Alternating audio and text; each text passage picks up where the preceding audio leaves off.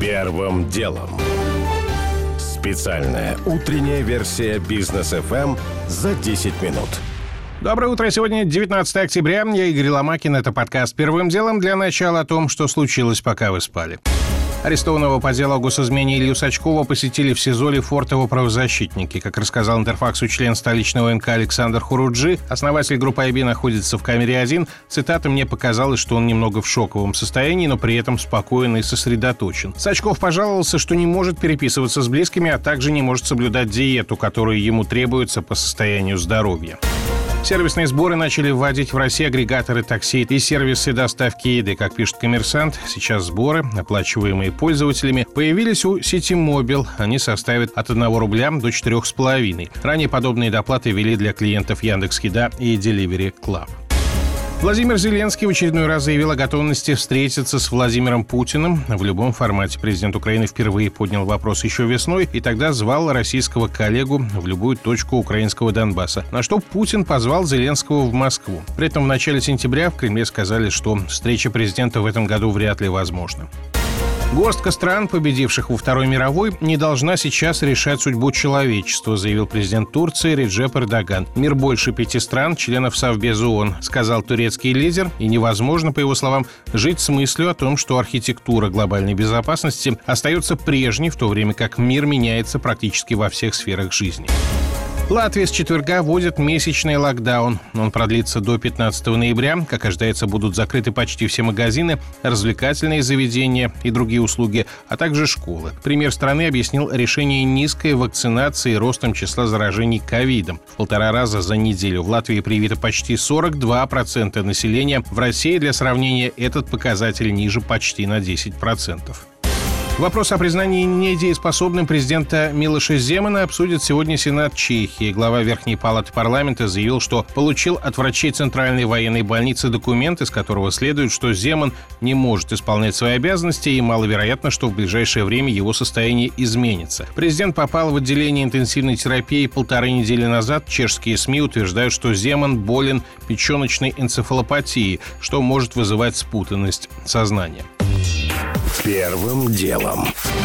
Основным темам в Подмосковье арестовали двух медработников, продававших сертификаты о прививках под стражей, также посредники, искавшие покупателей в сети. Всего эта группа из восьми человек реализовала более тысячи сертификатов. Заведены дела по уголовным статьям о взятке, неправомерном воздействии на критическую информационную инфраструктуру и о сокрытии информации об обстоятельствах, создающих опасность для жизни или здоровья людей. Вот что нам рассказала советник руководителя Росздравнадзора Ольга Малева. Данный случай по электронному электростали. Но есть сведения, что и по Московской области в других больницах точно так же нарушали закон. А правильно я поняла, что это больница, врачи все настоящие, сертификат настоящий? Два врача. Они вносили действительно данные в единый портал госуслуг по вакцинации. Это достаточно недешево стоило для людей. По идее, они выдавали такой сертификат. Все настоящее, кроме того, что не сделана прививка. Да, да. да? На аресте продавцов этих сертификатов правоохранительные правоохранители не остановятся. Они намерены установить всех, кто купил поддельный сертификат.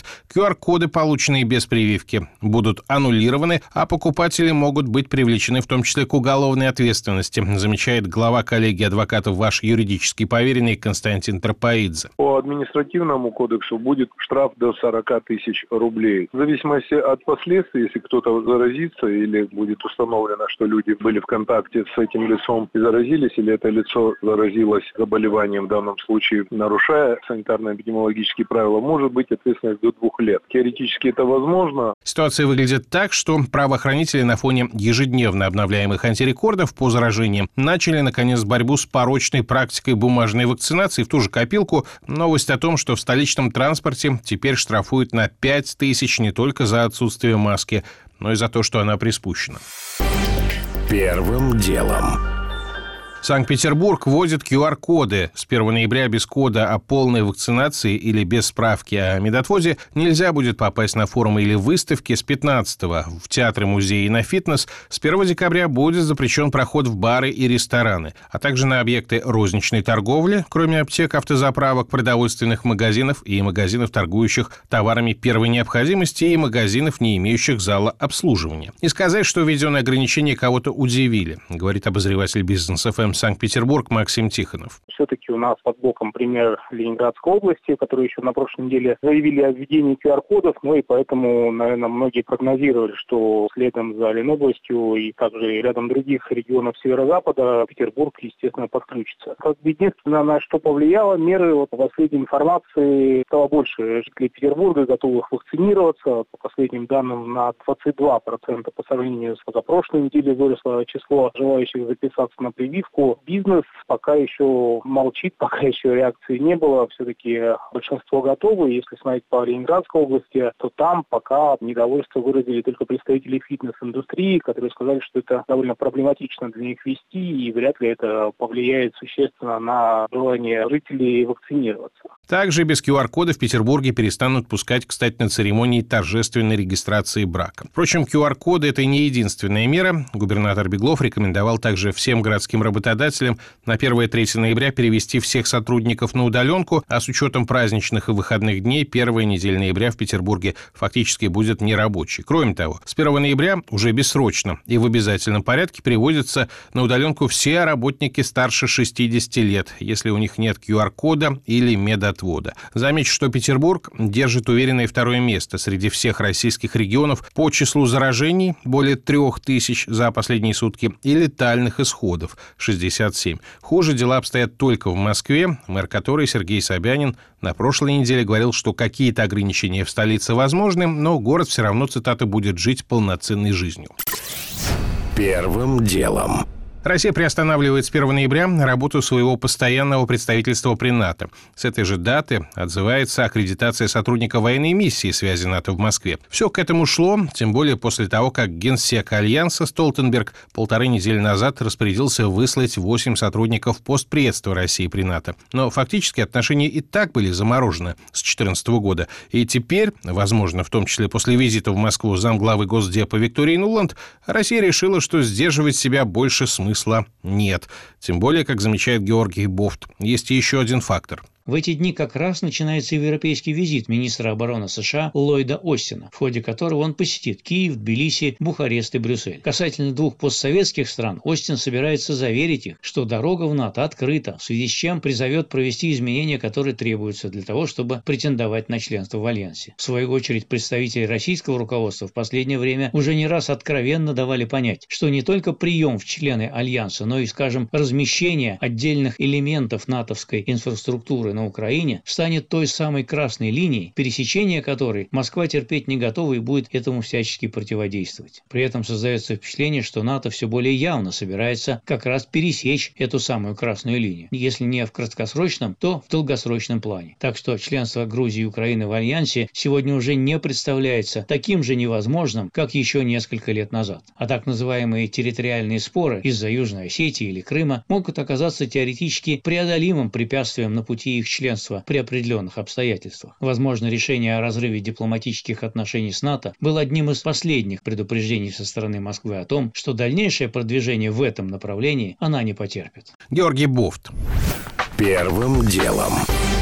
Вчера опять была стрельба в школе, на этот раз в поселке в Пермском крае. По счастью, обошлось без жертв. Подростка, который пришел с отцовским ружьем, смогла уговорить отдать оружие директор школы. В этой связи возник вопрос, а мог ли предотвратить этот случай школьный психолог? Вот что отвечает на это внештатный детский психиатр Департамента здравоохранения Москвы Анна Портнова когда несколько лет назад в Москве произошел случай со стрельбой в школе, мальчик Сережа Гордеев убил учителя и полицейского. После этого случая стали проводить аттестацию всех психологов в Москве. По итогам этой аттестации за непрофессионализм было уволено очень большое количество психологов. В той школе, где произошел случай, о котором я рассказываю, был очень хороший психолог, который занимался и с этим мальчиком, и бил тревогу, и обращался к его родителям. Но он он ничего не мог сделать. Родители игнорировали эти сигналы. Когда родителю указывают на какие-то особенности ребенка, которые кажутся неправильные, часто родители неконструктивно на это реагируют, вместо того, чтобы перепроверить подозрения психолога или учителя, они встают в оборонительную позицию.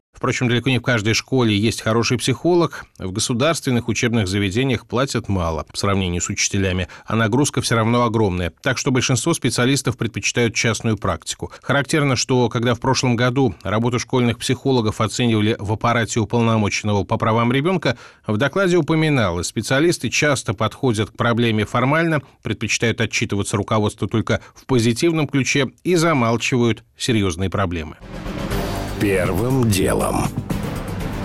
Пилотный проект по выдаче электронного паспорта стартует уже в следующем году в трех регионах России. Каких именно, пока не говорят. В Минцифры подчеркнули, что никакой обязаловки не будет. Граждане смогут по личному желанию заменить бумажный паспорт на новый документ в виде смарт-карты, на которой будет содержаться вся необходимая информация о гражданине, рассказывает юрист Александр Набатов. В нем фактически будут отражены все те же данные, что и в паспорте обычно, такие как отпечатки пальца, биометрия лица, также, скорее всего, в него будут включены и связанные со СМИЛСом, ННН, и другие там медицинские полис, страховое, там водительское удостоверение в том числе. Время на идентификацию личности при посещении госучреждений в других местах, оно будет сокращено до минимума. Достаточно будет приложить, наверное, карточку к считывающему устройству, и ваша личность сразу же будет идентифицирована. Помимо микрочипа еще будет QR-код на этой пластиковой карточке, который позволит в отсутствии интернета идентифицировать ваши данные данные. И, возможно, скорее всего, будет электронно-цифровая подпись этой же карточки находиться в этом же чипе. То есть в этом есть удобство, что сделки можно будет совершать оперативно с использованием различных электронных технологий. Однако для многих все перечисленное не кажется преимуществом, где гарантия, что ваш QR-код никто не сфотографирует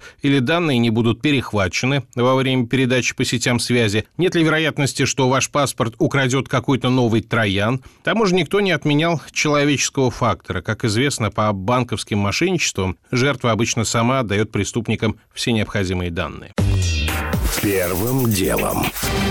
Уже не успеваю рассказать подробно о том, что Волгоградская ФАС признала ненадлежащей рекламу сети суши-баров с названием «Извините, Йоби да Йоби». И это повод вспомнить о других рекламных кампаниях на грани о том, что Apple представила новое устройство и прежде всего обновленную модель MacBook Pro. У ноутбука теперь есть челка, она же монобровь. Очень интересно, найдутся ли подражатели среди других производителей.